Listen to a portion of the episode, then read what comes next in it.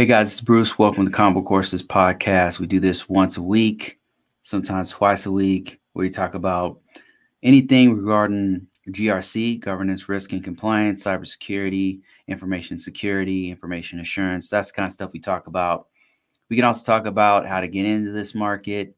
This is all coming from the perspective of somebody who's been doing this for over 20 years, um, specifically with security for the public sector and the private sector, meaning for uh, companies out there who trade have traded stock out there, you know, Fortune 500 companies, but also with the government, Department of Defense, NASA, and other organizations in the U.S. government. So, if you have any questions about getting into cybersecurity, this is a great opportunity to ask questions about how to get into IT and security. I've been doing this for quite some time. So, um, it's open topics. I don't have any kind of agenda or anything like that. Um, normally, I'll just get on here and answer questions from YouTube, from LinkedIn, from TikTok, from you name it. Questions come in, I will answer them. But since I got nobody asking questions, I'll just go ahead and answer some questions from YouTube. Got a bunch of comments from YouTube and I tend on I'm, I'm going to address each one of these in their own video. Hey, LinkedIn user, how you doing? I'm going to be answering. Okay, here I got a question here. Peter says, um, "Do you do you do everything from physical network security to application uh, software security?" Um, so, n- not I wouldn't say like I'm I'm really weak on software security. Um, physical security is a strong suit for me. Physical security, network security, um, security uh, policies, frameworks, compliance, um, governance, risk. Um, those things I'm I'm mostly proficient on, but uh, I, I am weak on certain things. Like I'm I'm pretty weak on like application security. I just don't know a lot about it. Um, I've done a little bit of it, but not not enough to like get a job in doing that. Just that cloud. I'm pretty weak on cloud, which is pretty pathetic since everything's going to cloud. I mean, I really got to sharpen my skills on cloud in general, cloud security, because every everything, every the last three jobs has been cloud stuff. Um, it's a huge field. It's that it's a huge, huge, huge, huge field. So for me to sit here and say, "Oh, oh I know everything," no, I really don't. So um, I'm weak on uh, cryptography. So I don't know anything about cryptography. I mean, except I know like the difference between RSA and Diffie, Delphi Hellman or something like that. Uh, more importantly, I know where to find the resources for that stuff, but I'm not a crypto guy, um, crypto cryptography guy. Uh, pen testing, um, I know some stuff, but I'm not like you wouldn't hire me as a lead for pen testing, but I could, I could, I could manage it. My strong suits are compliance and cybersecurity an- analyst work. So those are two things that I could just hit the ground. If I if they put me in a company somewhere and that's what I did, I could I could really help them out. So but if they put me in a job doing uh, software security, nah, I'm not I'll I'll be learning a lot of stuff. I'll be a journeyman. So so um how you guys doing? Appreciate everybody jumping in there. Navi, how you doing, man? Oh wow, what? Navi says I'm I'm out at DEF CON this week. Network networking is super important and it's good to see folks in uh in person occasionally. Yeah, absolutely. How is DEF CON these days? How's it? I, I was really thinking about going one one of these days, but I just I mean, I haven't been there in in like damn, it must be nine, eight years or something. Like I've been there twice. I've been to one of the first ones, and then how is it? Like how how is it? Is it still terrifying? What's the cost now? When I first went, it was a hundred dollars, and it was in Alexis Park. And then the second time I went, it was like three hundred dollars or something, and it was in a different place, the, the Bellagio or something. I can't remember where it is. So where is it located now? Are they talking about AI? They must be talking about AI a lot. That must be the the new technology. Every time there's a new te- breakthrough, hackers are all over it, man. They're just attacking it. DEF CON, if you didn't know, is a, a hack is the biggest hacker convention in the world, for from my understanding. And you've got all the $460. Okay, well, that's DEF CON is crazy this year, very crowded, and has increased to $460. Oh, man. Damn, it must be crazy, man. One of these days I like to go. I don't want to go under a company name. I just want to go on my own. Well, August 10th, they moved it, huh? August 10 to the 13. My man is there. So I got somebody right now is at DEF CON. Um, so is it still at where is it at? Where's the? Still in Las Vegas, right? Uh, the AI, the AI village was too packed to enter. Wow. That said, you know, the thing is at Caesars Forum and Flamingo. LINQ and Flamingo. It's at three locations. Damn. Man, it's gotten so huge. And people from all over the world, the feds, private sector, all of them go there to go check it out. And what I've learned from what I've seen over the years, some of the biggest breakthroughs in vulnerabilities and threats will will be make themselves known in DEF CON. Uh, either a speaker will address it, or or it'll be on the floor somebody doing it. So, like a lot of times, some of the biggest threats and vulnerabilities come out of there. So it'll be interesting to see what comes out in AI this year. The fact that the AI portion is packed is very telling. It's, it's very, very telling. It's chilling. It's that means what? Let me just tell you my perspective. It means that a lot of tools and threats and vulnerabilities are going to come as an as a result of AI. And it just makes sense. AI is insanely powerful. Um, it's insanely powerful. So it's going to be it's going to be interesting what happens um, in the coming years with with cyber, specifically with cybersecurity, and how the tools evolve and how the whole how the whole landscape changes with it. Um, yeah, I miss DEF CON, man. I, I, can't wait to go back there just to get just to walk through. You know, I don't want to do any work or anything. I just want to kind of go through and geek out over some of the cybersecurity stuff and, and be terrified of uh, of what's coming next. It's it's always so amazing. The people are the most intriguing and the most terrifying of the whole thing. um, on scene reporting from Vegas. if you come, make a plan to link up with some experienced folks. Yeah, yeah, that'd be cool. Maybe I'll do a like a Convocourses meet up there or something like that. We just meet up and geek out, walk around, make short clip videos or something like that. That'd be kind of cool. Um, let me see. Let me see here. I got some stuff on more TikTok stuff. Um, just my two cents. If you don't have, if you don't punch down and crimping tools, you haven't really done physical security. our app, our app security, or app AppSec jobs possible uh, for new grads. Um, maybe an AppSec. I'm not going to say no haven, but maybe an AppSec uh, internship might be a good entry level. Like if you have no experience, um, internship from college as a graduate, you have a lot of opportunities for internships and apprenticeships where you can start off with the company. Either they'll hire you after a certain amount of period of time.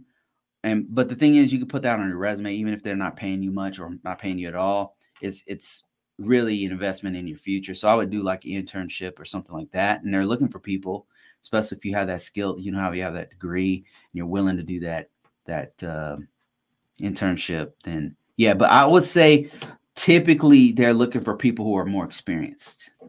You know, eh, like AppSec, they're usually looking for somebody with like five, six years of experience. I'm not saying that you can't get the job, but realistically, they're usually looking for somebody with more experience for those job types of jobs. That's a very specialized job. That said, you could probably still get an internship or something like that. Thoughts on CCNA? CCNA, so I took it it was one of my first certifications, CCNA, when I was really, really into network engineering. Um, I took the CCNA, and it was very useful to me back then. Back then, it was a lot easier. Um, it was like it wasn't interactive; it was just a written test. Now it's like interactive. You got to log into a router and all kind of crap. um, and do backups and and all that. And it's like it it adapts to you. And like if you miss this question, it'll just keep asking the same kind of questions that you got wrong. it's way harder now. Uh, my thoughts on it is a really good. It's probably is is one of the best, most marketable network certifications. I say that because everybody everybody in networking knows what CCNA is. I can't say the same thing about um was the, the Juniper equivalent. I don't even know off top of my head what the Juniper equivalent is, like JNP or J JCNA. I, I don't JP and I don't remember what it is. But CCNA, everybody knows what that is. So it's it's really marketable. Um, CCNA really tells people that you know your stuff. You didn't just brain dump it. If you took the CCNA, you you know you you have a very good understanding of how to navigate and back up a, a router and a, or a switch. So CCNA is fire. It's one of the top certifications because it's just no, well known, very marketable, and it's a really good step to a professional level cert. Uh, it's not considered a professional level cert, but it's very hard. The first time I took it, I passed it. It helped me out quite a bit get jobs. The second time I took it, I failed it. So it got much, much harder, much, much harder. Uh, so yeah, CCNA is is a really good certification. That's my thoughts on it. And if you're trying, if you're thinking about doing it, and you're a network person, and you're planning on staying a network person, then I would I would highly recommend CCNA for for marketability's sake. What are your thoughts on secure cybersecurity consulting? Um, so cybersecurity consulting something I did a couple times. I've done it part time. I've done like some part time gigs doing cybersecurity consulting, and then I did it at my when I worked at Verizon. I did it for about three years, and uh, I I really liked it. It was really it was really great. Um, it was it was on on one. I'll just tell you a couple things that that I learned. Like I didn't I had no idea I knew so much until people were asking me things, and like I just I would just know stuff, and I'd be like oh yeah, back in 1996, I did, you know. so um, that was surprising. Um, you're expected to know, like, you're, they're really hiring you for your like knowledge base with with consulting. Um, they're they're expecting to come in with like old salty dog experience, and then and then say, well, I I suggest you go this way. I was kind of surprised that they sometimes the client wouldn't listen, and it was very frustrating. But I would just get out of my feelings. If they don't listen, that's up to them. You know, I'm just I'm consulting them. I'm just telling them, hey, this is what you should do, but you don't have to do anything I say. You know what I mean? I mean, I don't, I don't say that, but I just tell them, here's here's what you should do, and here's why you should do it, and it was backed up by data. And then the re- really great things, if you're in a great organization, like I was in a great organization, so they had they gave us the infrastructure. So even if you weren't in for 20 years, if you were in for like, you know, if you were just sharp, a sharp dude and you were in for only three years, they gave you all the tools and everything that you needed to to be successful. So and all the data, like they would, you wouldn't just go into a meeting with a C a CEO or CIO or something without something to back up your your claims or back up your suggestions. You'd come in with like a risk report. You'd come in with scans uh, analyzed, broken down so that they know here's what you should focus on. Here's the top priority stuff. Here's you come in with threat analysis type stuff to say, okay, in your industry, here's the thing that's attacked the most, and here's where you should focus your time because we know that retail stores are being attacked with phishing attacks like that. And then you say, here's here's where you guys are with your phishing campaign and here's where you should focus. You do stuff like that, right? It will be backed up by data so that by the time the ending the, the meeting was done, they what can they say? Like you just showed them all the data. So they they're not arguing with you. They're not taking your word for it only. They're taking they're looking at the data. And I I was just lucky enough to have a group of people who a program that focused on the data uh, and was results driven so that you would just show them their own you would show their you would look at you take their baby and like see your baby's ugly see as you could see there's a you know you would explain it by data you know you would it would be there So consulting was great. Like I, if I ever do it again, probably I do it on my own. Like for those one-offs were were for me more fun. I would do like information security stuff for like small companies and I would do it for like three months or four months or whatever. That for me, that was way more. It was less stress and stuff. It was really cool. Thanks for the for the hearts and stuff, guys. I appreciate it. Here on TikTok. Uh, if you guys didn't know, I'm on TikTok. I'm on Facebook. I'm on uh, LinkedIn, and I do these once a week. I'm not going to be on here too long today. but I do these once a week, sometimes twice a week, and I'm just it's just open topics. Any questions that you have from an insider. I'm a cybersecurity guy. I'm an I'm an author. I wrote a whole bunch of cybersecurity books. If you're interested in that, I've got courses and stuff.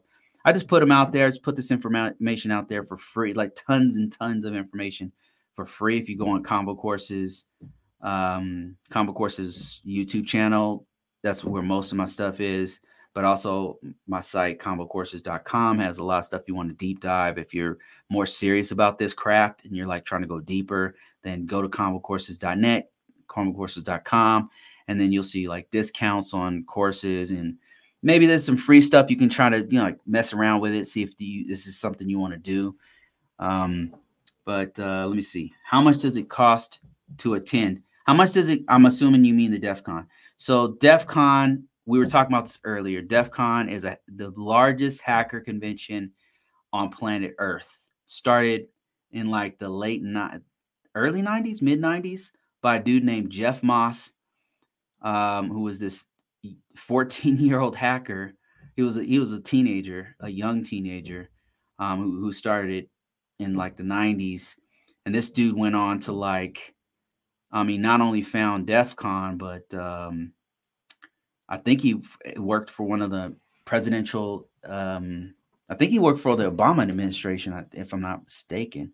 Like the dude's no joke. Like mad flowers that guy. A brilliant dude. He's a coordinator. You know, he's a doer. He's an action taker. So that guy, like, look him up. His name is Jeff Moss. Um, incredible dude, and and surrounded by a bunch of incredible, brilliant minds. Um, there's people in there who are stars um, who go there or who are very well respected from the government, from the public sector, and they go and they talk about different threats and vulnerabilities and things. Very important, and it tends to make the news after you. You'll notice, like right after DEF CON ends, uh, ends on the 13th. It's it's in Las Vegas. It ends on the 13th. What you'll notice is like all of these different news articles will start coming out about all these threats and vulnerabilities from from Microsoft, from Cisco, from all the major players, uh, HP, uh, Android phones, Apple, all of these different things will start popping out, uh, starting now, and all this stuff. A lot comes from DEF CON. All these people all coming together, all these industry greats from cybersecurity all come together, and they just share you know share thoughts on different threats and stuff and once they start talking you find out sometimes the threats are much worse or not as bad, or there's certain patches or something that can fix it. And it, it's a way to kind of keep the industry straight. And it's a way to get on top of the bleeding edge of cybersecurity um, on all fronts, not just not just hacking, by the way, but it goes into compliance. It goes in. I'm sure it's going to talk about AI and all these other emerging technologies and stuff. But how much does it cost to attend? Is cash at the door right now is $460 according to Navi. Um, and then there's another one, like I think back to back, either before it or after it called the Black Hat, and that one's like two thousand dollars. Normally, that's a company, that's a B two B type function where companies will send their people there to do to t- attend that one. The black the Black Hat's pretty important too, but it's more in line with the industry and they're not trying to like ruffle feathers. Whereas DEF CON doesn't give a damn. They don't give a damn, man. Which you you got to have that checks and balances. So the closer you can get to the to the black hat portion of the of cybersecurity, I think the better we can we can secure our, organizations and our own data, our own personal private information. Navi says if if the attendance fee was too is too expensive, there are usually volunteer opportunities to waive the fees. Um, some organizations also give scholarships. Are you talking about? Are you talking about DEF CON or Black Hat or both? because a lot of times the black hat and the DEF CON, uh, they all have like these joint functions. Well, like companies, what they'll do is they'll send their people to black hat and to to DEF CON back to back because there's so much information there. There's so much to get out of it. So it's it's really if you have if you're a cybersecurity person you've never been, you got to go at least once. Only thing I would say is whatever technology you take with you, make sure it's secure. don't do your fucking taxes there. Um, don't take any private information. Don't be careful because um, it's dangerous, man. They're they're hacking each other. Like it's it's it's dangerous. I wouldn't be nowhere near that area if you're not a hacker during what days is it? From August 10th to the 13th. And he says it's at Caesar's Palace in Flamingo. I would not be anywhere near those places. I wouldn't use any of the ATMs. I wouldn't use any of the the uh, networks in the in the hotels. None of that. Use use your own hotspot or something, man. Don't use their local networks. Don't don't chance it. Very dangerous. Very very dangerous. Oh, Navi says a volunteer stuff for DEF CON only um, from direct knowledge. Oh, okay, that's awesome, man. I didn't know that.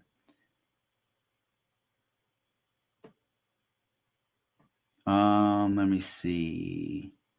Somebody said CCNA is great, but the real target is a CCIE. CCIE is CCI is not the real target, man.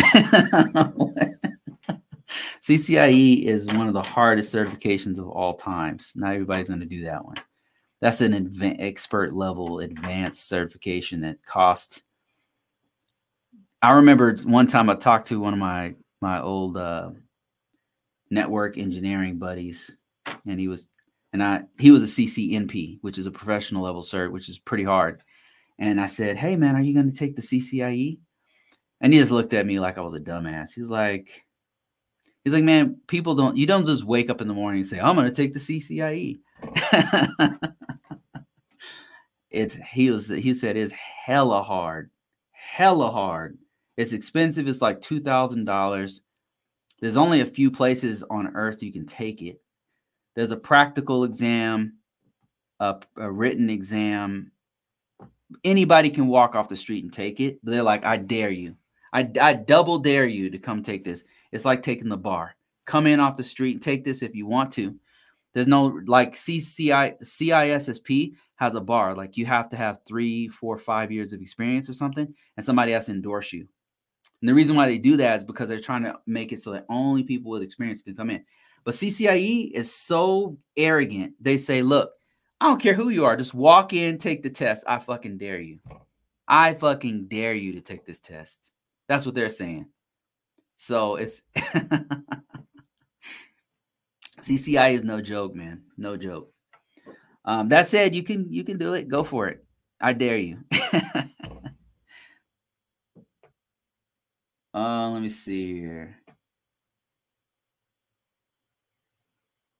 Um, got more.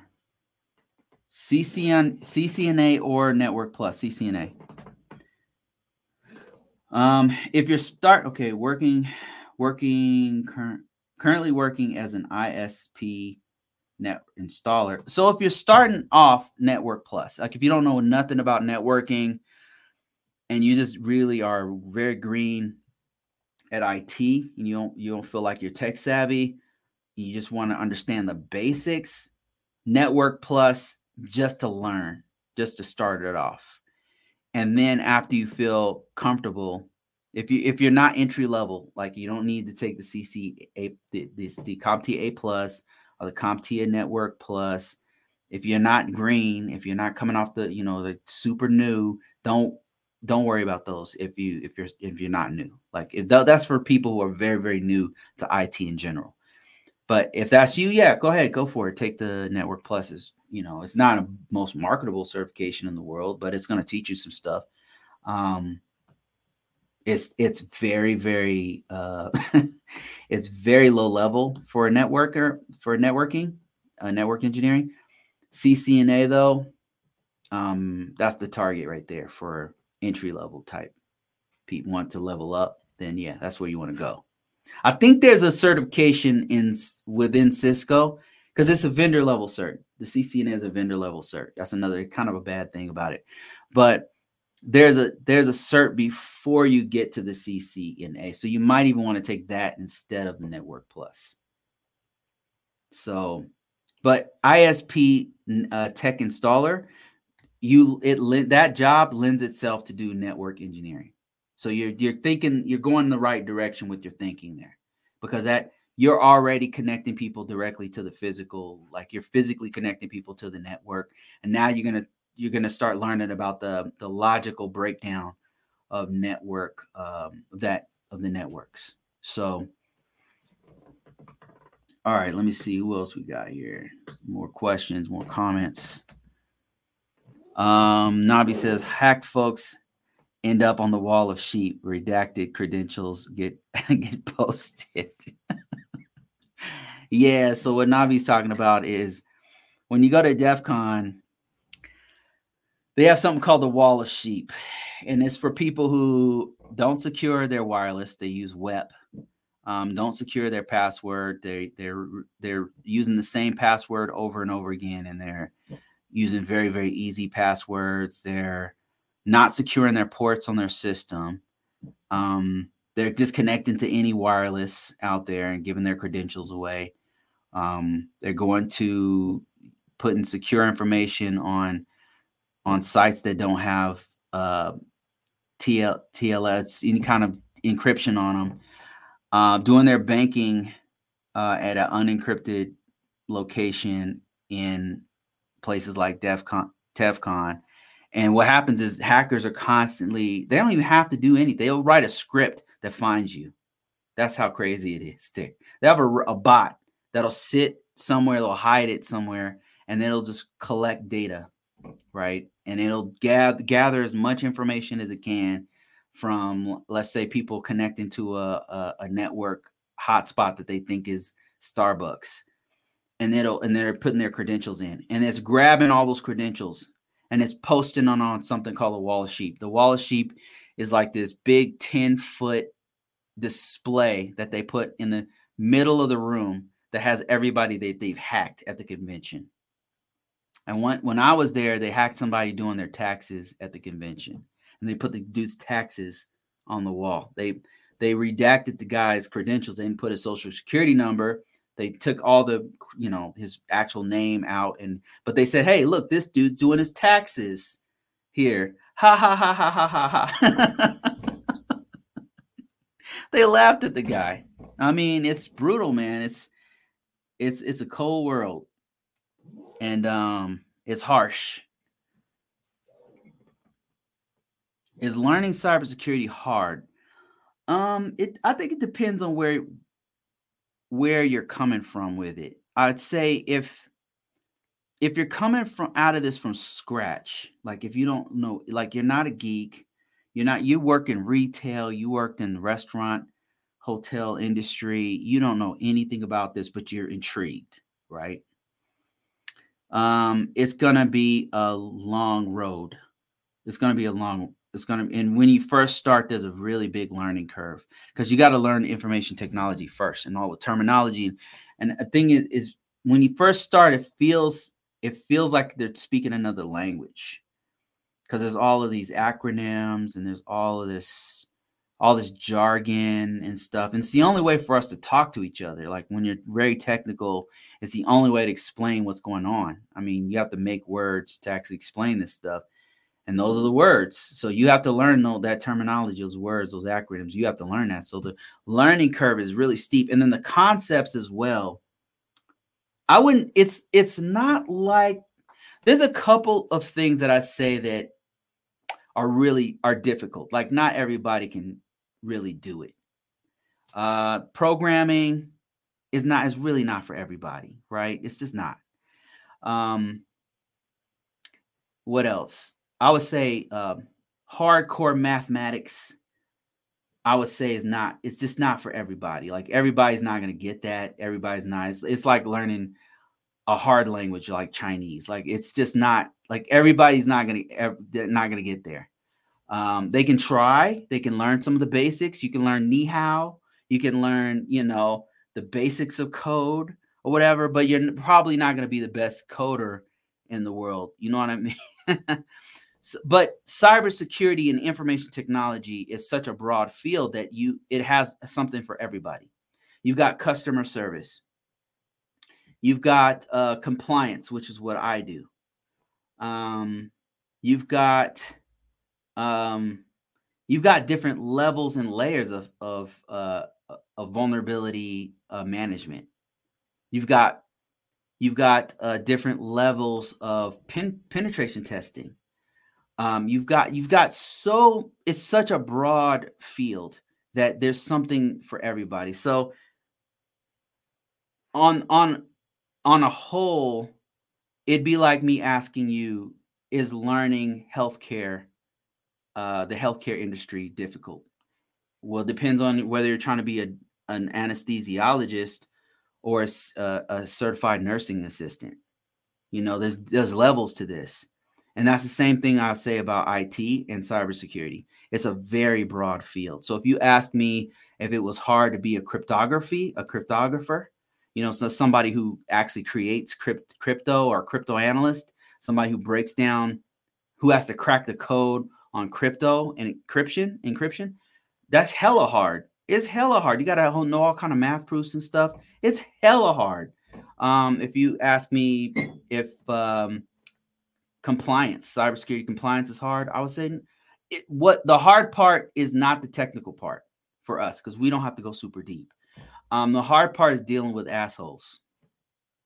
That's the hard for me. The, the hard part is dealing with different attitudes and people with not all assholes, but deal being able to communicate with people at different tiers of the organization. Meaning, um, I have to talk to a customer today. I have to pr- approach them in a different way than I would have to talk to a technical engineer. I might have to come do my homework before I talk to this technical engineer because they're going to want me to be very specific with them and tell them exactly what needs to be fixed. And then I have to talk to a, C, a CEO or CIO. That person, they want to get to the point. They got stuff to do. They're they're they got a fiduciary responsibility to the company. They got other bigger things. That's, so when I go and talk to them, I got to be like very quick and very to the point and give an executive summary. And then if I talk to a manager, you know, manager wants to know, okay, how's everything going? How are we running? How things going? You know, so there's I have to learn how to speak to each of these people. And the hard part is like dealing with different attitudes. So is it hard? It really depends on where you're coming from, um, where you're at right now, technically, and then where you're trying to get into. Um, somebody said, Hi, thanks for the info. What do you have to say about risk management framework? I have a lot to say about risk management framework. That's my ex that's my main expertise is risk management framework, specifically for the NIST 800 working with federal organizations. That's my off the top of my head, I could teach you right now how to do it. I could I could teach you how to get into it. I could teach you um, if you're an information system security officer, I could teach you that. I've just been doing it for a very long time for different organizations. Um, so I know a lot about it. If you want to know more about it, um, go to my YouTube channel, and I've got tons of stuff there about risk management framework in particular and um, it's talking about how, NIST 837, breaking it down, the old one and the new one. I'm talking about the NIST 853, um, the new one and the old one. I'm talking about um, um, what you do as an information system security officer and what the what the tasks that you would normally do, a plan of action and milestone. I'm talking about all that stuff, all all that stuff. So I know a, a lot about risk management framework. Actually, I've got a couple courses on it for those who are serious. I've got um, tons of material on how to get into this career field. If you happen to already be an IT person and want to do frameworks, then yeah, I've got quite a bit. Joseph, how you doing, sir? Appreciate you stopping in. Uh, let me see. I've been interested in there for a while. Man, try it. Jump in there. Just try, try it out. Mess around with it. You might, you might love it. You won't know unless you try, though. Tyler, what I would suggest though, if you're trying to if you're trying to get into this cybersecurity in particular, you're gonna have to start off with information technology. So that's where you should start. If you really know nothing, I always encourage people to go to my first certification, which is a CompTIA A plus. because it's going to teach you a lot of the terminology. And after you get through that curriculum of learning that stuff, you'll know whether you want to do this or not because it might not be for you. You might get halfway through a book and be like, "This is, I this is ridiculous. I don't want to do this anymore." You know. So the, I would start there.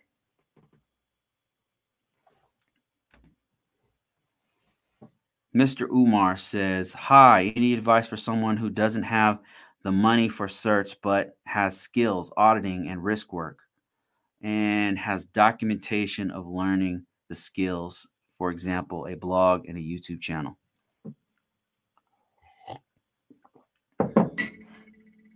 I would say if you have the skills, you you wanting to get into this field, um, number one, you should, you should um, well, you already have a YouTube channel. Um, hmm, what could you do?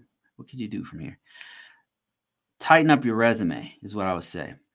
So if you have the skills and um, do you, do you have experience? If you if you have the experience and the skills, but you maybe you don't have the certs or the degree, tighten up your resume. And what I would do is I'll tighten up my resume and I would try to get a a job to build up more experience. And then once I got a job, um, and I'll go into how you can do that in a second. But once I got in, I would work on building myself up while I was in the organization. I'd get a certificate. I'd get the applicable certifications if they. Sometimes the organization's willing to pay for your certs or your degree. So, but even if they're not, while you're getting paid, I would start building up my certificate. I would use my money to invest in myself and and start building up my uh, my certs or my degree. That's what I would do. Now, how do you get in this field is a better question. That's a, that's a big one. Um, so what I did was it's a numbers game. It's a, it's a there's a law of averages, and you play that by by putting up numbers. What I mean is you get your resume, you put first number is as many keywords as possible on your resume.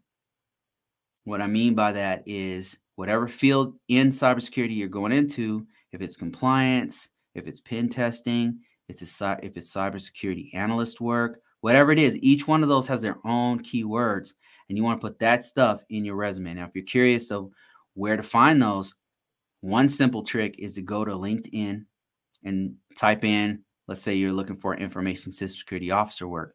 Type that in information system security officer or ISSO.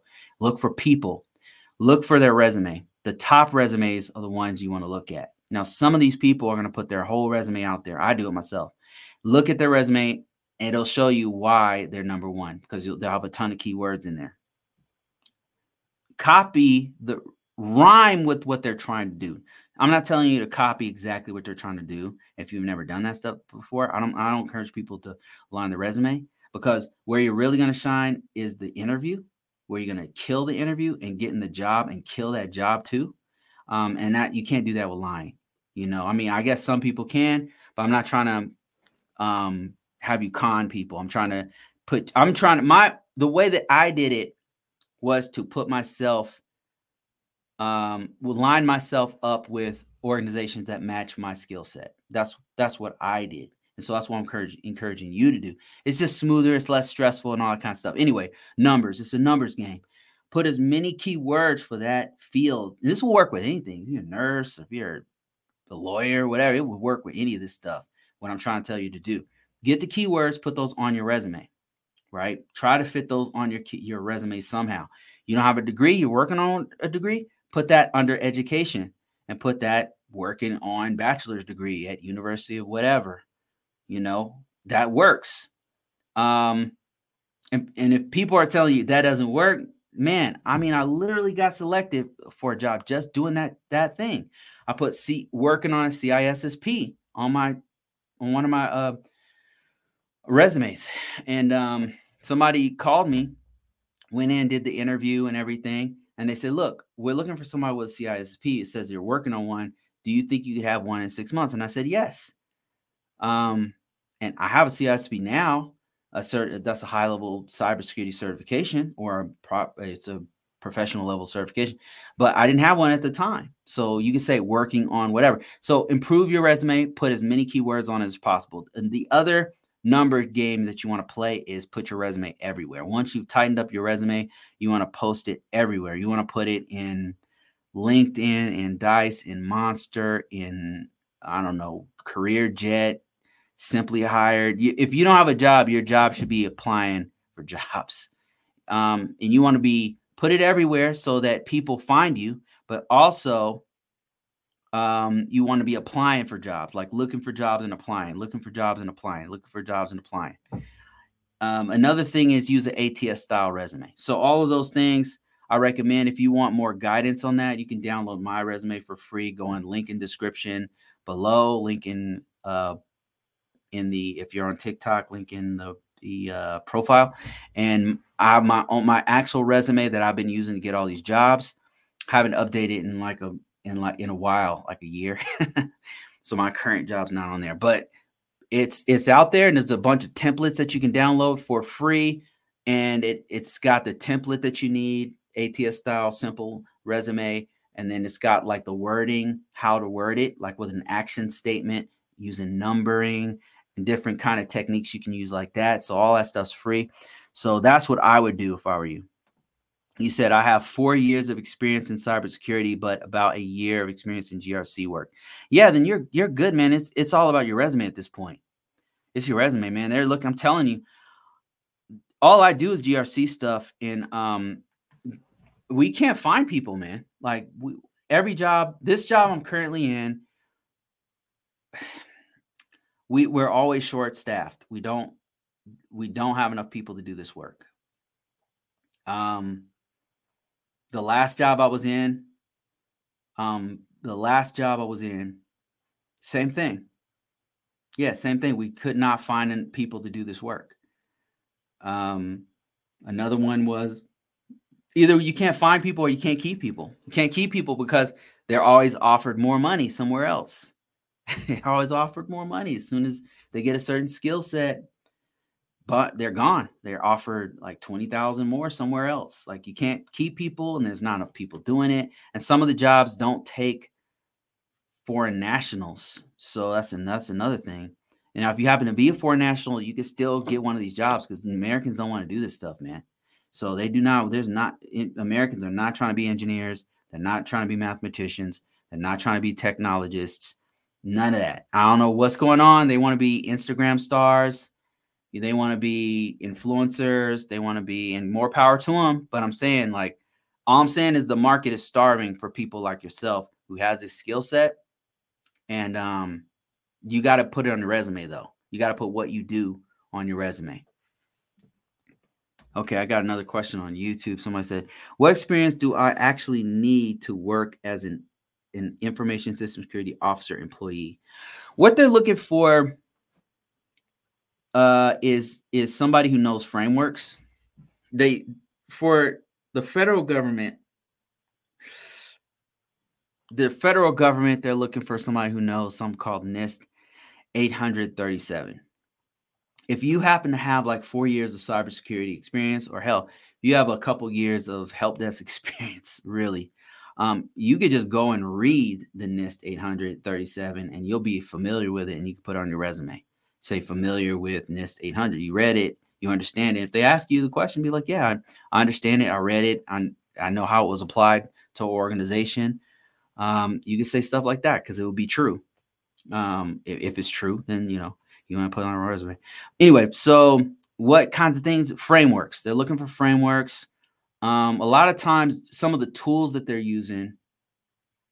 Well, okay, let's name a couple of frameworks. Besides NIST risk management framework, um, they're looking for if you have any experience with any of the Department of Defense frameworks. And Defense Department of Defense just uses NIST 800. So if you know NIST 800 frameworks, you're in. If you know NIST cybersecurity framework, that's another one that they're looking for. If you know ISO 27001 framework, that one's so closely related to NIST 800 that sometimes they'll even take that. Um, let me see what other frameworks. Sometimes HIPAA, that's very specialized, like for healthcare industries within the federal government. So sometimes that, but typically the name the main ones top three is going to be NIST 800, NIST Cybersecurity Framework, CSF, ISO 27001 international standard because it's very closely it, it looks a lot like NIST 800. If you can understand that one, you can understand NIST 800. Those are the top three ones, I would say. Um, tools. So, tools they're looking for you to have, they typically want you to know a big one is is GR is um, content management systems. And a, a couple examples would be something called eMASS. There's one called ARC, uh, Archer. There's another one called Xacta. There's one called CSAM. There, and these are all like acronyms. But what what it is is it's a centralized like a database. It's a content management system. It looks real pretty, and you just put all of the stuff and you upload all the data into this content management system, and then that way your management can see it, the the C level execs can see it, the decision makers, the technical people can see it. Everybody can see where this stuff is being published and put together um, to track the the uh, security posture of the system. Cybersecurity background uh, that's important. Some of the skill sets would be if you know some. Um, well, actually, let's go through more tools. Some more tools would be scanner devices. So, um, if you know any kind of um, any kind of scanners, vulnerability scanners, compliance scanners, Nessus, Tenable, Tenable Nessus, same same thing. Uh, if you know Qualys, if you know um, QRadar, it really any scanner that, if, especially if you've actually worked, you've actually ran the scan, or if you can analyze the scan data, that's kind of what they're looking for. Um, other tools for ISOs. Um, I know I'm missing a couple. Sometimes they, they want you to know SIEM technology like Splunk or ArcSight, um, or some of the other SIEM tools. Skills that they want you to know, cybersecurity skills would be the ability to do um, assessments. If you've ever done any kind of assessments at all, audits on networks, um, they, they really want you to know how to communicate with different levels of the organization. That's a really important skill that's really slept on. But when you go in an interview and you tell them you know how to do that and you've done it before, blows their minds. Blows their minds. So if you happen to have you happen to be a program manager or some sort of management position, you've done that before, and you and now you know a little cybersecurity too. Yeah, you're you're they're the good chance they'll they'll try to choose you. So those are the, some of the tools. Those are some of the frameworks. Um, any all your technical skills, all your technical background is going to be very valuable. Like it, if you had uh, if you've had experience hardening Windows systems, Unix systems, Red Hat, Linux type systems, Mac OS, all of that is going to be very valuable to you because you're going to need that to speak to um, the organization as a whole as you're helping to manage vulnerabilities and things like that. So those are some of the skills. I mean, that's I kind of just the tip of the iceberg, and it really depends on on the job description. To be honest with you, um, this is a quick one. So somebody said, "Do you have to know Linux in GRC?" You don't have to know it, but it's really good to know for any cybersecurity positions um, is very, very, very good to know for any cybersecurity position. Um, I'm I'm on the fence about whether I'm gonna say you have to. You know what? I'm gonna say you have to know some Linux to do cybersecurity in general. I'm gonna say I'm gonna say you don't necessarily have to know Mac because if you know Linux, you know you know the back end of Mac. So I'm gonna have I'm gonna go on record and say you you should know some just like you should know some Windows, like you should know how Windows work. You should also know how Linux works if you do any cybersecurity. The re- here's the reason why I say this, um, and that includes GRC, and I'll explain why. Reason why I say that is that most back end the back end of most systems is Linux based um, Juniper routers and switches Cisco routers and switches, Palo Alto firewalls, um, Cisco firewalls, a, a lot of ATM devices, uh, actual ATM systems, uh, gaming systems, uh, a lot of servers, back end of servers, um, all Linux based, all Linux based. And, and when I say you need to know Linux, like I would say, I would say you should be able to navigate simple Linux commands. You don't, I don't think you have to know necessarily like how to um, do scripting.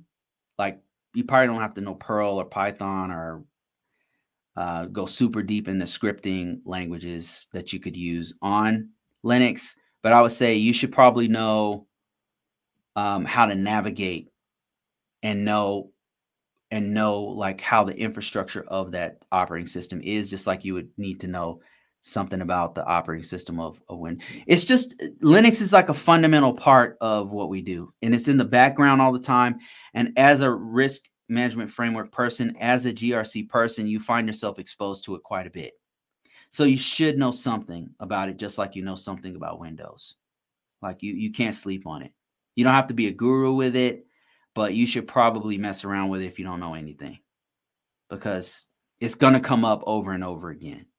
So that's that's one of the primary technical things that you should know um, enough to at least navigate the back end. You should know command line interface. If you don't know what that is, Google it. CLI, command line interface of of you should know the command line interface and how to navigate the back end of a Windows system and a Linux system and um, Th- those two at the very least. You should know that. Yeah, because it comes up. It'll it'll it will come up as a as a cybersecurity person. Now there I've met people who are purely policy people and they didn't they weren't technical at all.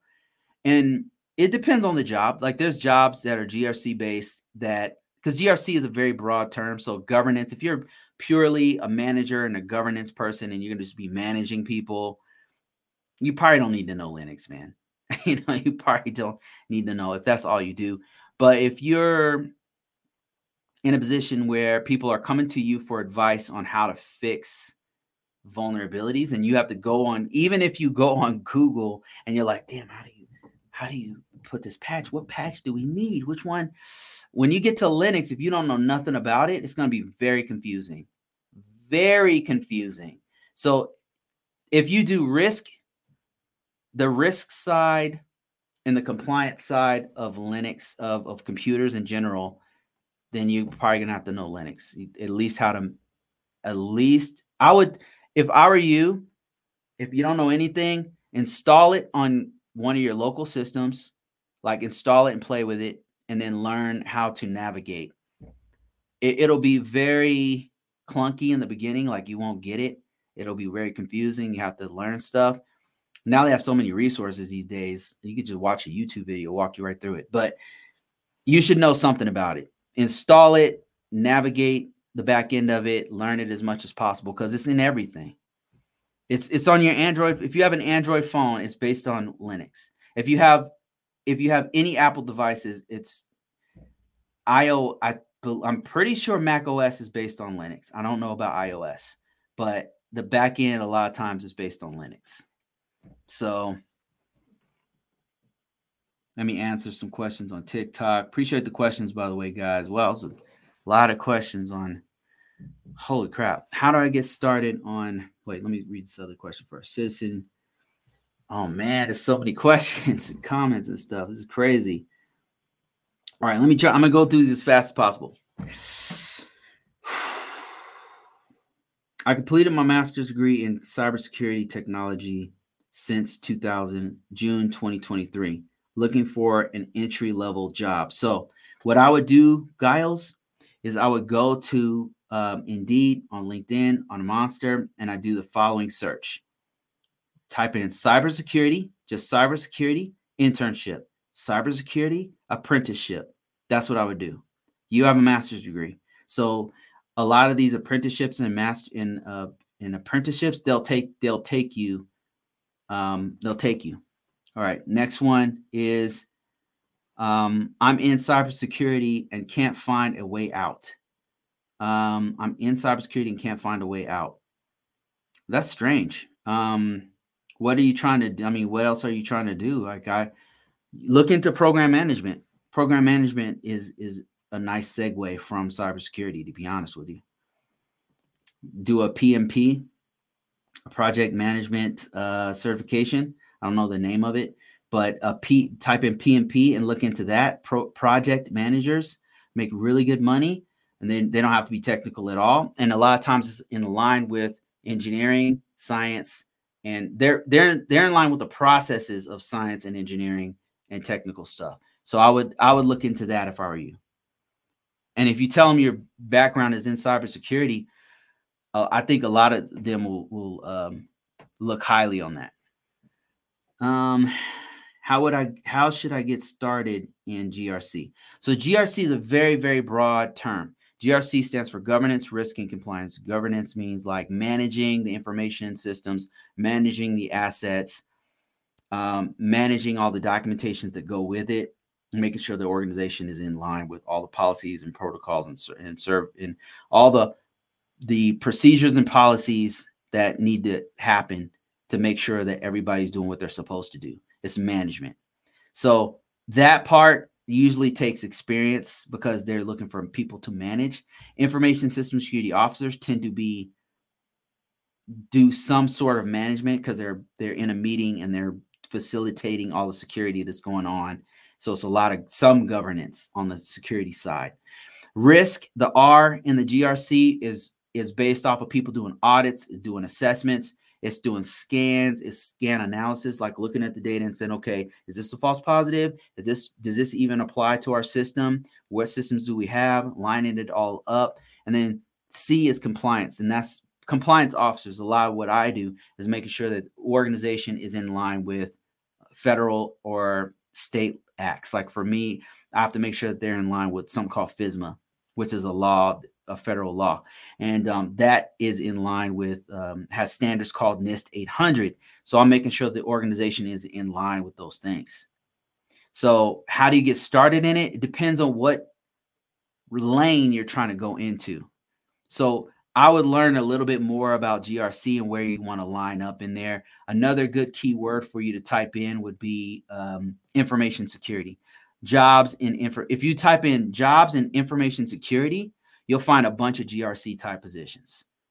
And you want to look at the positions themselves and figure out where you want to fit in. The very first step in all of this, once you figure out where you want to go, is to learn information technology. It all starts from the baseline, which is information technology is the base. Everybody has to know it, myself included, from from the from the king who's on the top, the C the CIO, all the way down to the person who's coming in new all of us have to know the basics of information technology. So that is where you start actually with GRC, especially when you do the technical side of the house.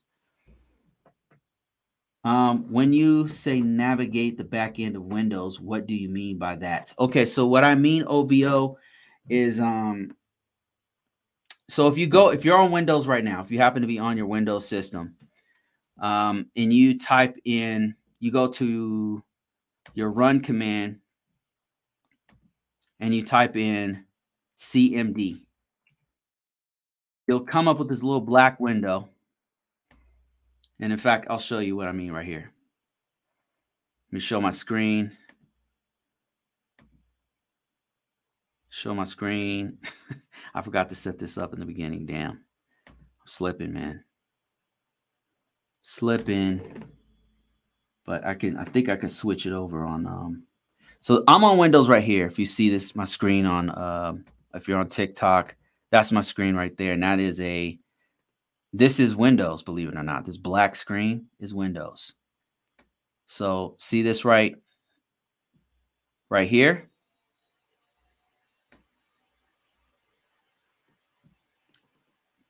The reason why this is important is sometimes when you're troubleshooting a system, and I, I apologize, I wish I could make this bigger for you but if you're troubleshooting a system, you might want to use a command like ping um, 10.10.1.1 or something. And what it's doing is it's sending packets over to that system to even see if it's up.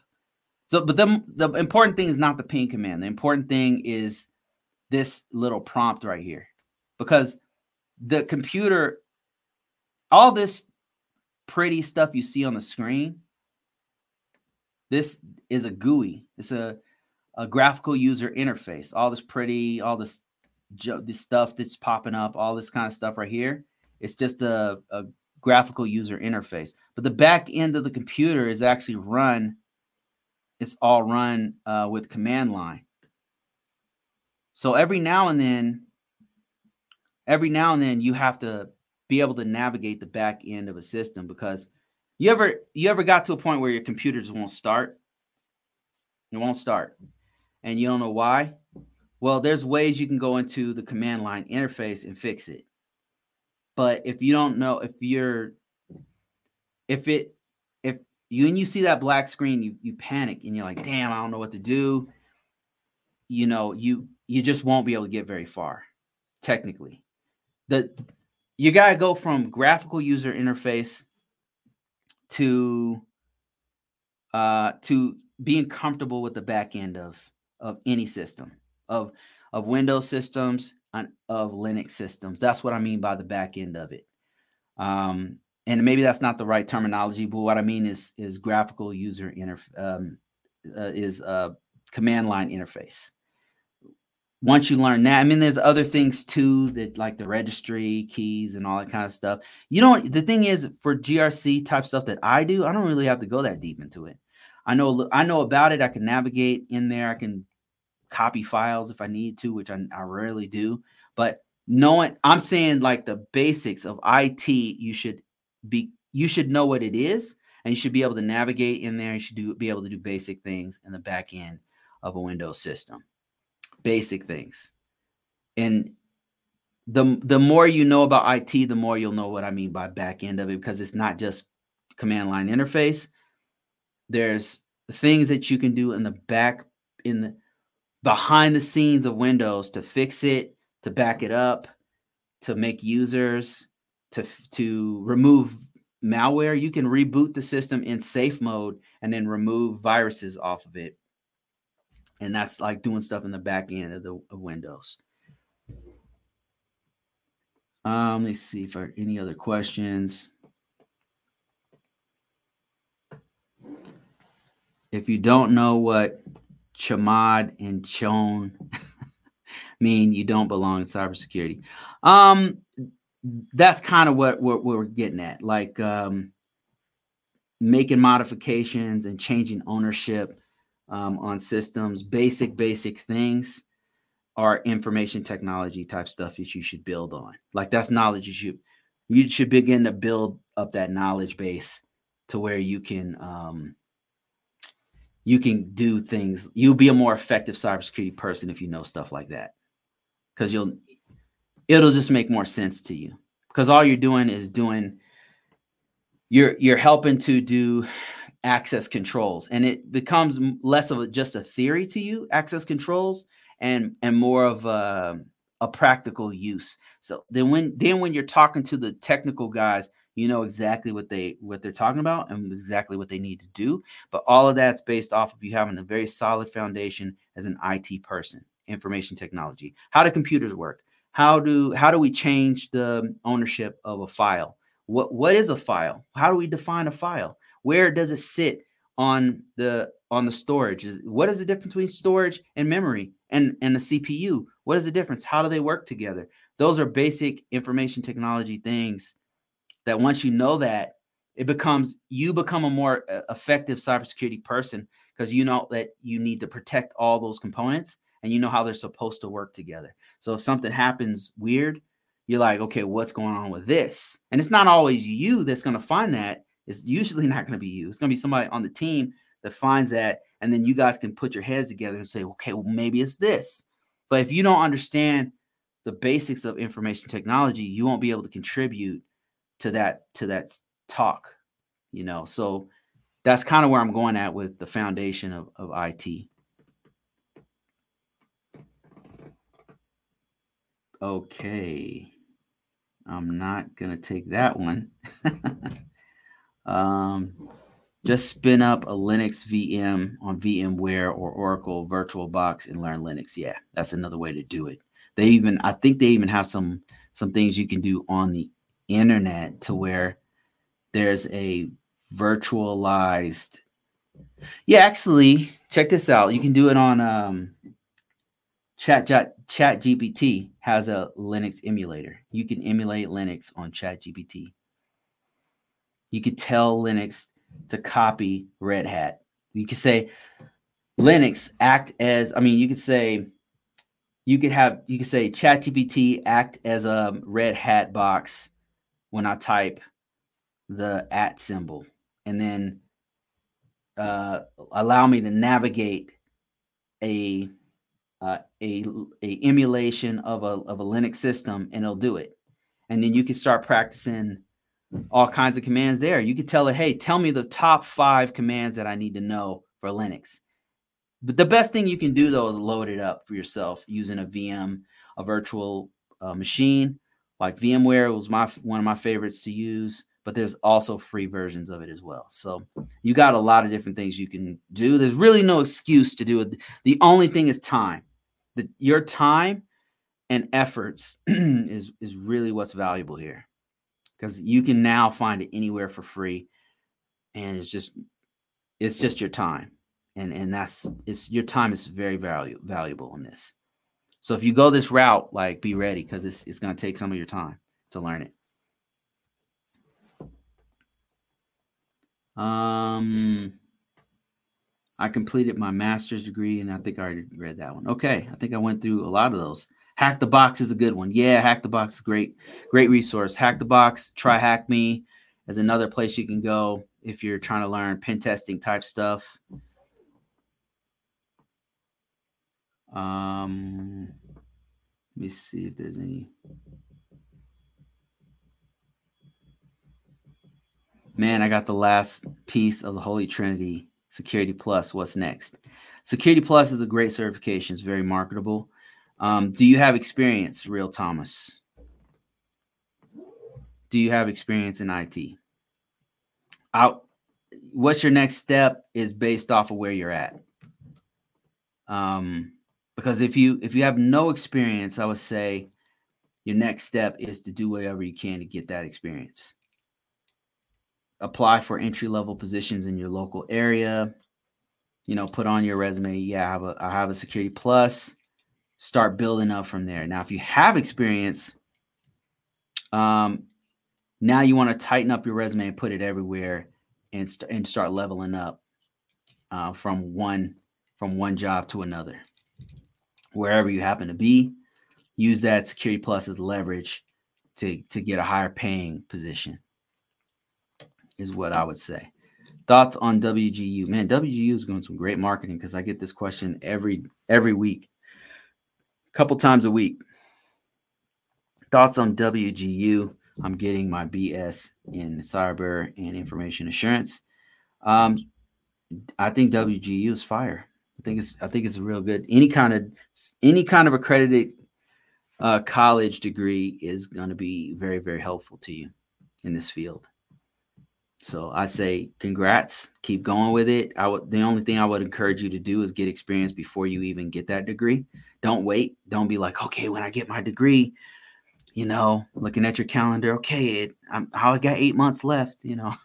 Get it, try to get a position now. Like try to get try to work for WGU if you can. Try to do internships, try to do apprenticeships to get the experience on your on your resume right now so that way, when you get the cert, when you get that degree, that bachelor's degree, you also can put your experience on there as well. Do projects with it. If WGU has some kind of a project thing that they, you can volunteer and, and help out, or if they have any kind of B two B, um, some colleges will have like a some sort of um, program that they have with local companies. Like they'll have they'll have a some sort of a thing with DuPont, and they'll say, "Send me all your information assurance students because we want them to learn with us. We want some of their we want them to work with us and we're also going to do some on the job training. That's the kind of stuff that you could put on your resume.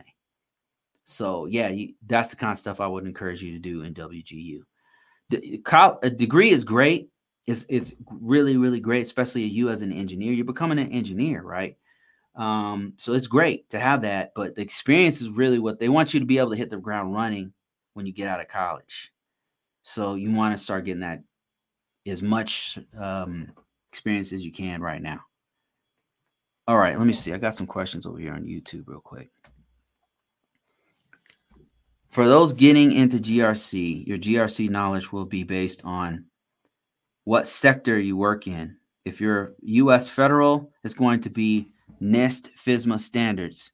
And then Jay goes on to say for private organizations outside the US, it can be ISO, COBIT, or SOC. Yeah, this is this is actually a great point that um, Jay is bringing up. So for GRC, another important thing is frame different frameworks apply to different industries and sectors. And like Jay said, um, in the federal space, it's all based off of the Federal Information System Management Act. I think that's what it's called, the FISMA. And that the FISMA law, I mix it up because it goes modernization. They have two different ones. One's from 2002 and one's from 2014. So it's kind of like I'm mixing up my head. So anyway, FISMA um, is the law that the federal government said, okay, if you have a federal system, if you're processing federal information, if you are transmitting federal information, yea, verily, all systems must do X, Y, and Z. It's like a set of rules, is what a framework means. That's all it is. Now, in a sector like a financial sector, they have something called Sarbanes Oxley. Sarbanes Oxley was started when that guy, that helpful young man named Bernie Madoff, uh, stole a bunch of money and damn near, you know, I mean, he stole billions of dollars. And so the federal organization said, "Oh man, like this, okay, we got to f- figure out a way to protect organization federal. We got to figure out a way to protect financial institutions." So they set all these laws to say, okay, it's not just IT stuff; it's a bunch of fiduciaries, a bunch of financial laws. But in among all those hundreds of of financial laws, they also have a set of con- uh, cybersecurity control laws in Sarbanes Oxley. And so, if you work in a bank, if you work in a um, trust fund organization or some kind of fintech organization that where they're trading stocks or they're holding people's money or whatever, you might be subject to something called Sarbanes Oxley, which has a set of rules that everyone who's doing that stuff needs to needs to comply with. Another set of rules that's in GRC is called um, in retail. And re- the retail industry has PCI compliance. PCI compliance was started by MasterCard, Visa, Discover, and all those organizations. They all came together and they said, look, we have to protect our clients' data. So we're going to make these laws, these security best practices, and that anybody who ha- who's taking people's credit card information, they must do these, they must do X, Y, and Z. So GRC, if you're doing compliance and frameworks, compliance, especially the compliance portion of GRC, um, if whatever industry you're in, that is how they determine what framework um, that they're going to use. So healthcare uses HIPAA, and they use uh, HIT Trust or whatever it's called. Um, you've got that one, and you've got um, Sarbanes Oxley in the in the financial sector. You've got FISMA and NIST 800 in the federal sector and governments, the U.S. government in particular. And then if if you go overseas, if you if you go to another country, they have to actually have their own countries' uh, frameworks. Now, what's beautiful about this is that if you know one, you kind of know them all. Like you, if you know one, you're gonna be very familiar with it. You'll be able to pick up another one very quickly. I'll put it to you that way. So um, I'm not saying like if you can automatically get hired doing um, ISO 27001 if you know PCI compliance, not necessarily, but if you put on your resume, you might get approached by somebody who who says, "Okay, we want we need you to do we see that you do PCI compliance. We need you to do ISO 27001. Could you do this?" I know this because I've been approached for stuff like that. So a lot. So um that's Jay. Thanks for that information, man. That's great stuff. Uh, PCI DSS is for FinTech, uh, FinTech too. Yeah, absolutely. I'm sure. Any payment processors needs to abide by PCI DSS. Yep, you're absolutely right. And then uh, Jay says Europe has ENISA, um, NCAF uh, for their frameworks, and they also they also use 27001 and a couple of other frameworks. Uh, Australia has their own framework that's based off of a combination of NIST and uh, ISO 27001. Um, I think South Africa has their own. I think New Zealand has one that's very similar and adjacent to the Australia one. Uh, I'm sure Canada has one. They they definitely have one. The Germans have their own. Like every organ, every every province, most nation states who are very well developed, they will have some sort of framework. And if they don't, they'll piggyback off of one that's most of them actually piggyback off of one that's already existing. In fact, the U.S based theirs off of one that the that the the Brits had. Um, I believe. I believe the first one that they had was based off of the one that the Brits had. Now I don't remember off the top of my head what it was called, but um, so yeah, this these frameworks are very important and um, they they pay very well if you know them. I think Canada has Pineda, a Pip, Pipeda, P I P E D A. Um, I think I'm going to get my CISSP. I have three years of IT experience and a little over one year of security. My bachelor's will waive the year um, requirement. That's great. Yeah, CISSP is a fire certification. It's one of it's it's a certification that had a huge impact on my bottom on my money. Um, it's it's one of those certifications, one of the few certifications I could point to and say that right there contributed to me making 15 to 20% more money a year. I mean, I could literally. and then another thing is so many more people contact me based off of CISSP. The federal organizations know what it is around the world. Um, different industries that I named you know, from financial sector to retail, they all know what the CISSP. It's just it's a gold standard because everybody knows what it is. Um, so it's it's a very good certification for money. Like if you, it, it's not like CCNA. Like if you know if if you pass a CCNA, there's no doubt in anybody's mind you know how to back up a router or a switch for from Cisco uh, but CISSP, you can't point to any one thing and say, okay, I know that this guy knows how to do X, Y, and Z because it's just too broad. Um, it's very, very broad. You, you, at the very least, I guess you'll, you'll know that the person knows how to take a test well, but uh, and also has a broad knowledge of cybersecurity, of course. Um, but it's it's a great, great certification, man. It's it's if you're at that point where you're ready, do it do it absolutely. And the, another one that's equivalent would be C um, CISA, CASP, CASP, and then probably like CRISC. Like those, all of those kind of hover in the same. Like they're people know what it is. They're marketable. They're all professional level certs or very close to.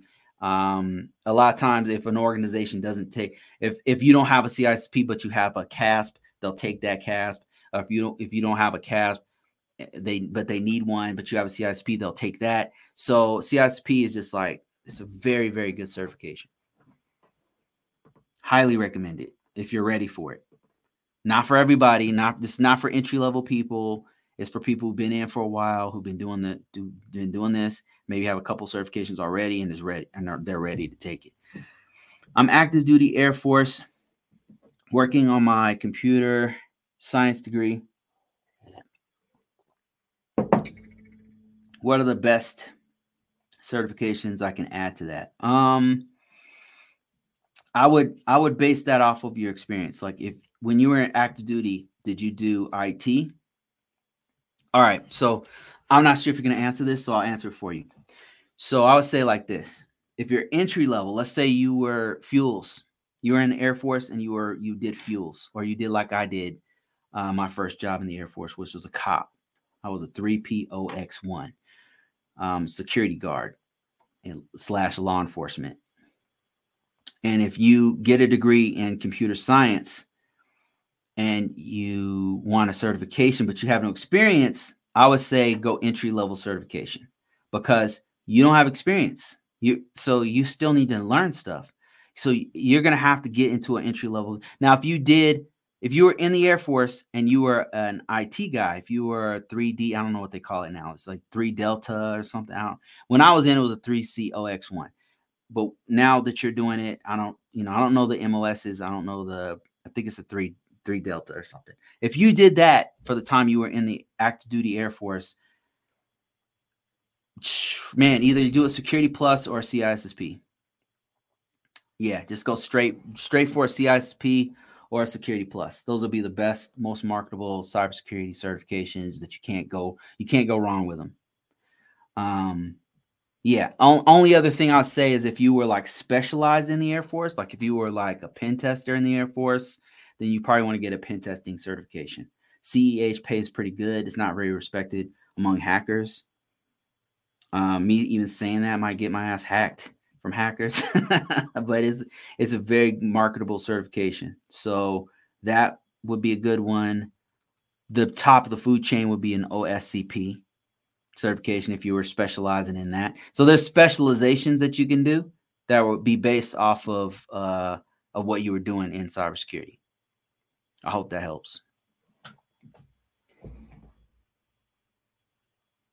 Um, let me see here. I think I'm gonna I think I'm gonna call it quits here real soon, guys. But I got a couple more questions in me. Somebody asked me what what's your current role in the industry? So first of all, the industry I'm in is the government. Um, I'm in the I'm in a three letter organization in the government and um, I'm in, I'm called an information system security officer. So what I do is make sure that overall I'm helping to manage the security posture of the or of the system of a system that I manage. So eh, to put that in plain English, we, we have an idea of where all of our assets are, right?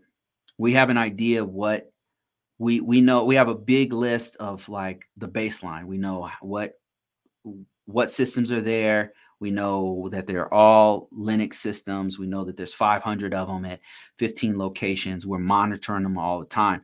We know that there's certain patches on them, and all of them are at the certain patch level. We know that there's vulnerabilities, but we're working on fixing those. So it has a certain baseline of security that we're that we're willing to to live with. And so this is an ongoing, constant job because what can happen at any time is like the vendor, let's say Red Hat, says, Hey, we're changing, we're going to update all of our operating systems, and all the old ones are going to be obsolete. And you got until eight months to fix those things. So we send out our system engineers to go our uh, system analysts, uh, system administrators to go and fix those. They update the system, and now they got to put patches on them. And then there's patches always coming in. New new vulnerabilities vulnerabilities are being found. Um, new threats are out there that exploit certain parts of our Red Hat systems. Um, maybe one of our sites goes down, and we got to figure out why, what happened. Maybe we find out there was malware, and we have to figure out. I'm part of the team that says, okay, okay, what happened? How did it go down? How can we remove that?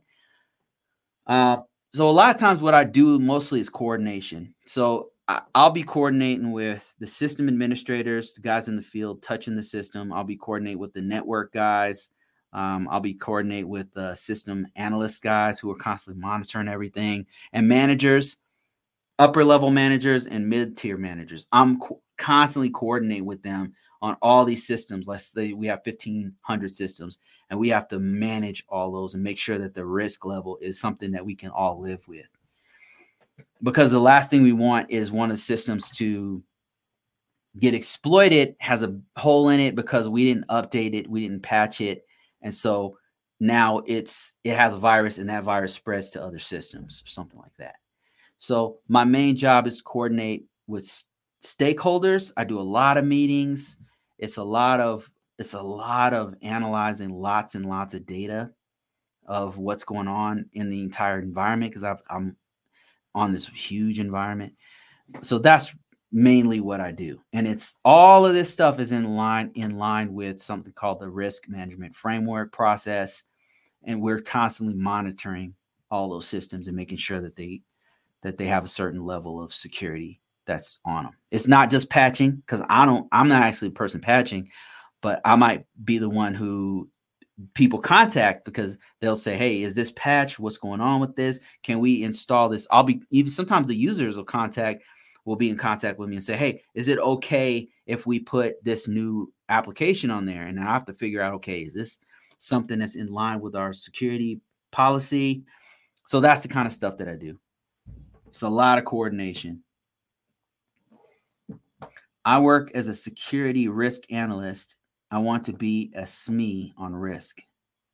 Um, do I need to write uh, CISA before CRISC? I don't know. I think I'm out of the loop on this one. I'm not sure what you would need to. I work for. I work as a security analyst, and I want to be a subject. Aren't you already? Do you mean? I think maybe I'm losing the context of your question. Do you mean you want to be a risk management a risk management type person or? Because it sounds like you're already a subject matter expert on risk because you do security risk analyst work. And then i don't know what you mean by do you do i need to write cisa before CRISC is that two different questions or i'm, I'm confused? Um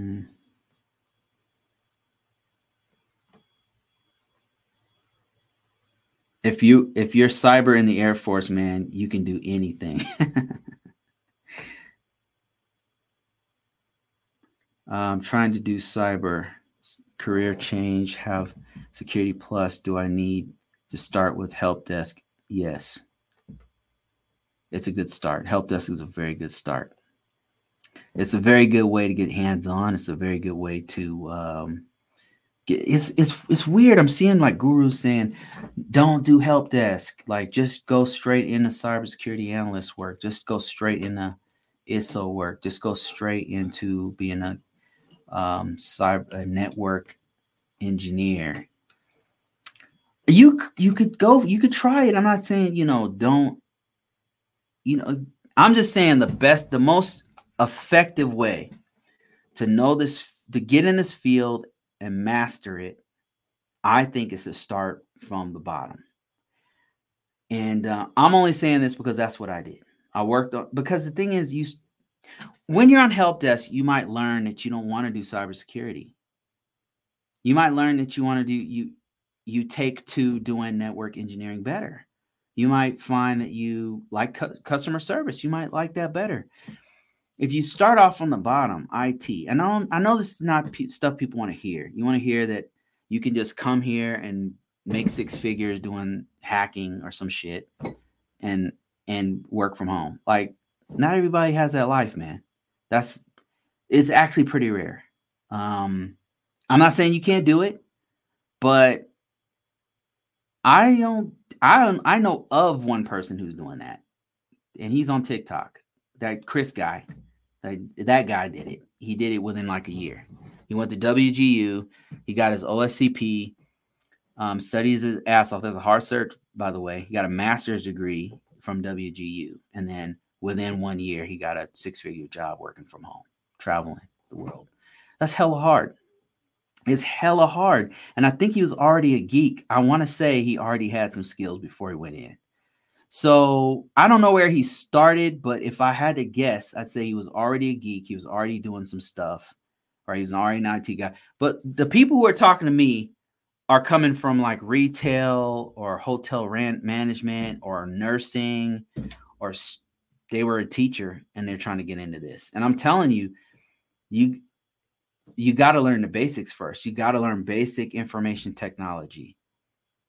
And it, whether you do that in school in a college while you're working on your degree, or you do that in a community college, or you do it on your own self study, or you got your security plus or whatever, the help desk is going to help you to figure out what you want to do and also gather experience. You're doing cybersecurity stuff as you're on the help desk.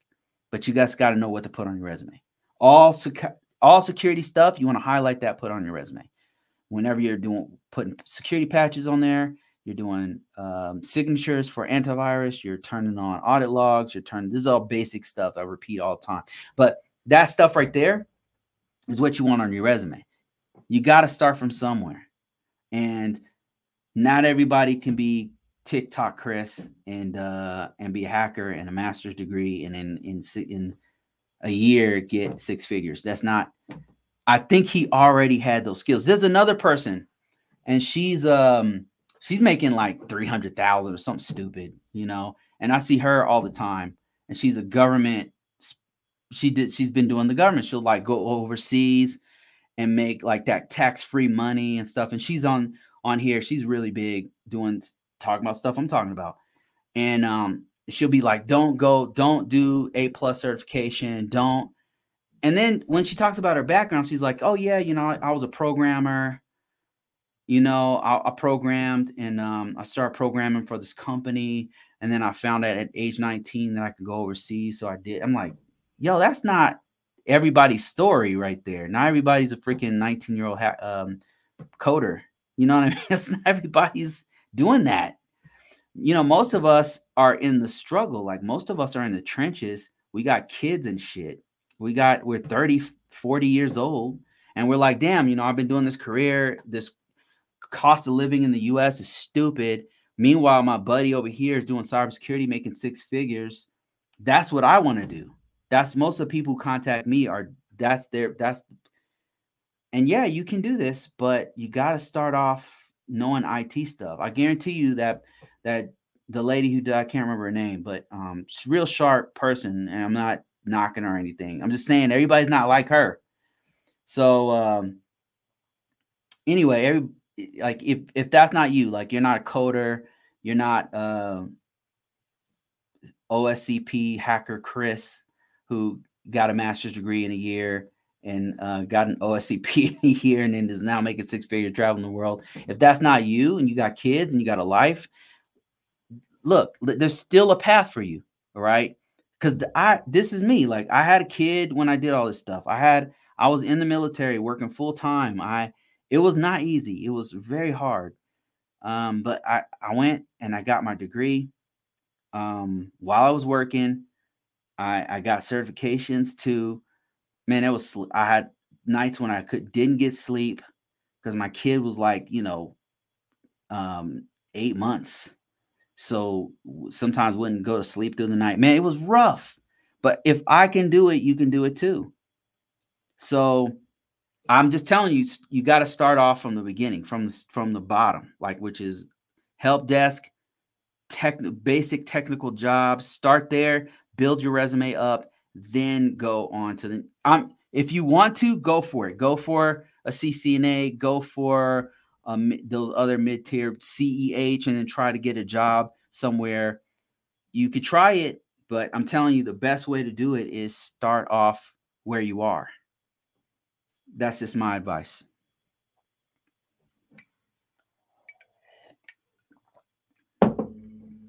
All right, I'm about to get off here real soon, guys. I really appreciate all the questions. I, thanks so much.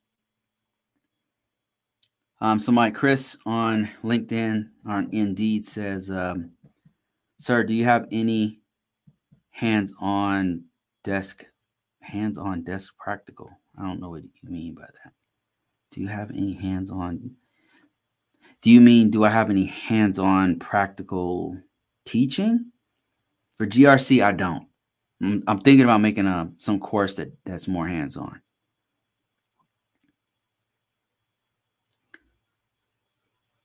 Um, then another question. Oh, it's the same person. Um, do you have a hand on desk? Do I have a hands on desk, uh, hands on cybersecurity practical? No, I don't. I don't have a hands on practical cyber. I think I know what you mean. You mean like, do I have like a hands on course that you can learn cybersecurity. I don't, but there's a couple that are out there. cybersecurity is a very broad field. And if you're trying to do, I know there's a couple for pen testing. Um, there's one called Hack the Box and then one called uh, TryHackMe.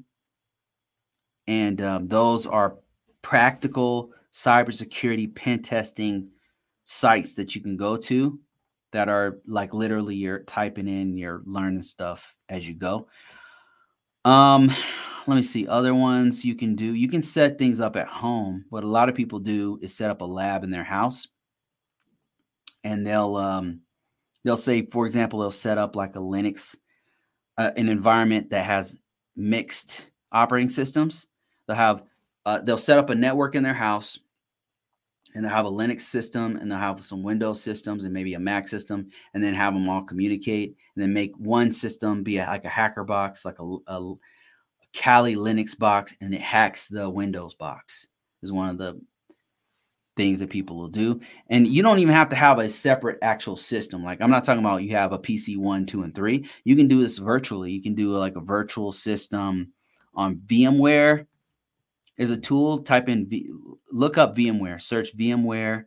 It's it's not cheap. It's like two hundred dollars a year, or something like that.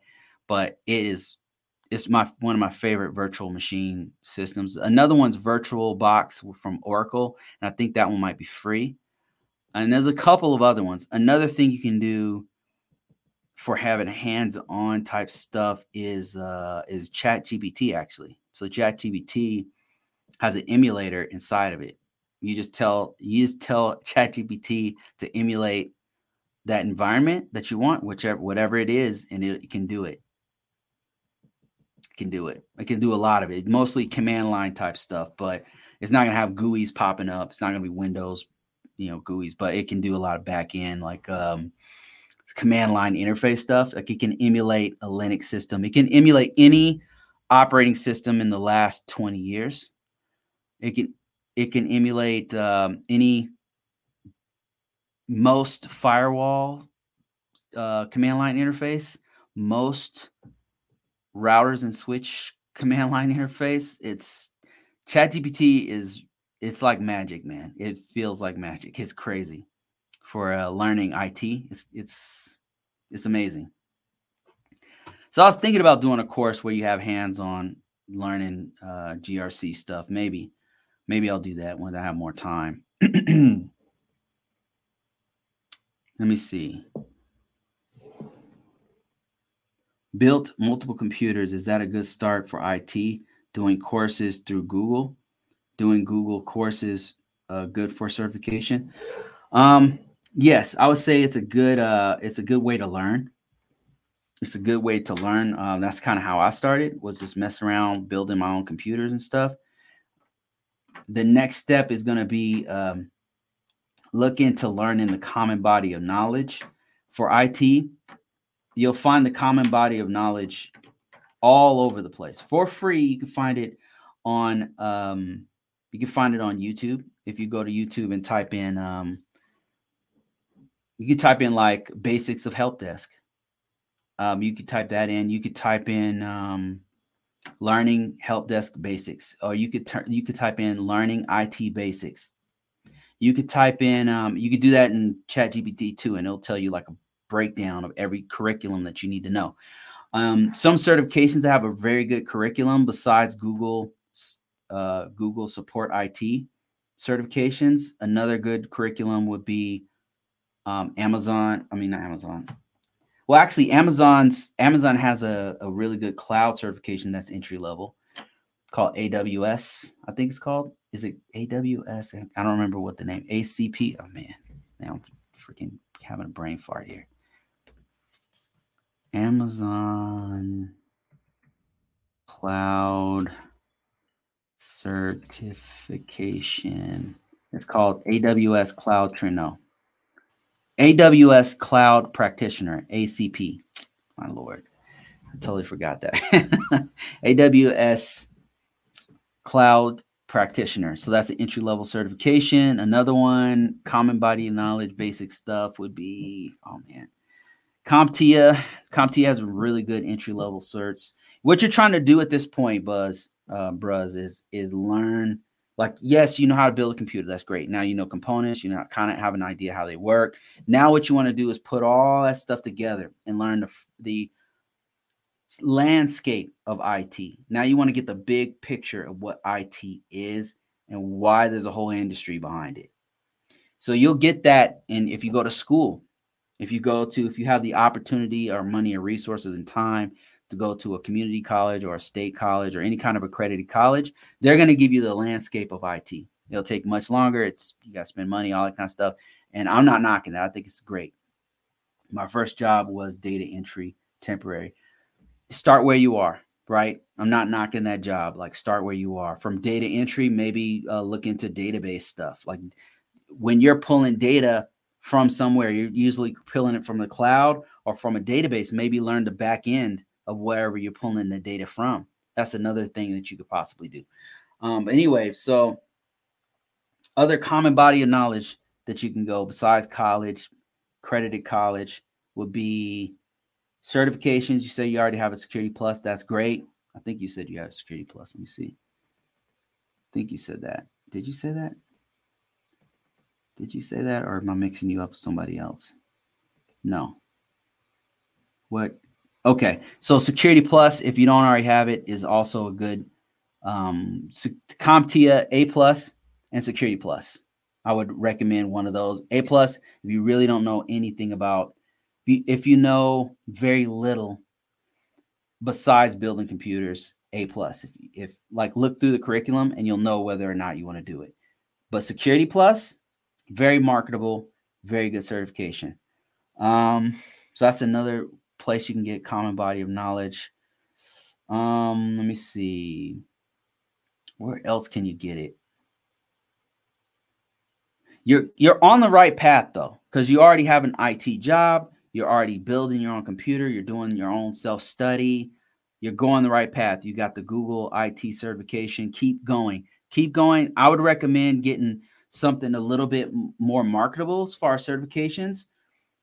Google IT support is not very is not as marketable, I should say. It not it's not. I'm not saying it's bad certification. Okay, um, I'm saying it's not as marketable as something like a Security Plus. CompTIA Security Plus is a very marketable certification. Um, that's a marketable certification. I would say I would argue A Plus is more marketable than Google IT support. More people know what it is. Um, more people know what the CompTIA A Plus is. Um, what other things can you do from here? Yeah, I would say that's probably the way to go. It depends on what where you want to go with it. You know, do you have any idea like what direction you want to go with your IT career?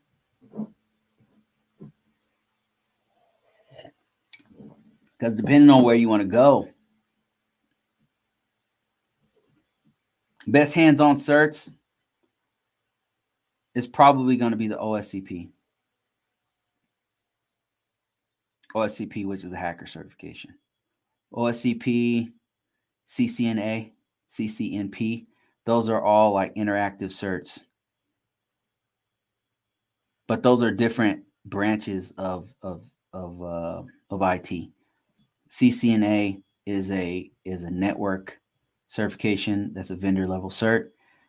Um, a comp uh, OSCP is a is a hacker certification, but it's very very hands on. pure, it's 100% hands on, if I'm not mistaken. How important is using Python in cyber? You, um, it depends on the job description. Some jobs require that you know Python. I haven't had a job that required it. Um, if you know it, it's very, very, very useful um, in a lot of jobs. Like, in, for example, in my job right now, I'm not required to know it, but if I knew Python, sometimes I get these gigantic spreadsheets and Python would allow me to take those spreadsheets and put them together or or do some something else with the data. So Python is very good to know, but as far as a job, like getting a job, it depends on the job description. Like if the job description requires Python, then it's very important to your job. But if it doesn't require it, it's useful for me to know. If I knew it, I don't know it, but not not necessary you know so a lot and a lot of times somebody on my team will know python or know scripting or whatever is needed and then i'll say hey man could you could you do x y and z And they'll use Python or whatever, you know. So, um, how important is Python to cyber? Cyber is a very big field, so not all parts of cyber will require Python. Is is what I would say. All right, guys, I think that's it. Um, I've been talking for about two hours now. I really appreciate you guys. Um, and everything that everybody, all the comments and and stuff. Great, great questions, great session. Appreciate it. I'll try to do this tomorrow if I can. Put some time in on this thing. Uh, so be watching for that. If you guys didn't know, right now I've got a great deal on a book that I just wrote. If you're interested in cybersecurity at all, check it out. It's on link is in description. It's like 99 cents. It was free last week. That's what I do to launch my books. I'll put them out for free. If you happen to be on my newsletter, I'll give it to you for free. Sometimes I'll be like, hey, Joe, here's a free book, man. Check it out. Could you give me a review? And I'll just do it just for people give me a review. And sometimes people be like, they'll read my book and be like, hey man, there's a mistake on page five. like, oh, okay, my bad. I'll I'll fix that. So um, that's it, guys. Thanks a lot. Thanks for watching, and I will see you guys hopefully tomorrow.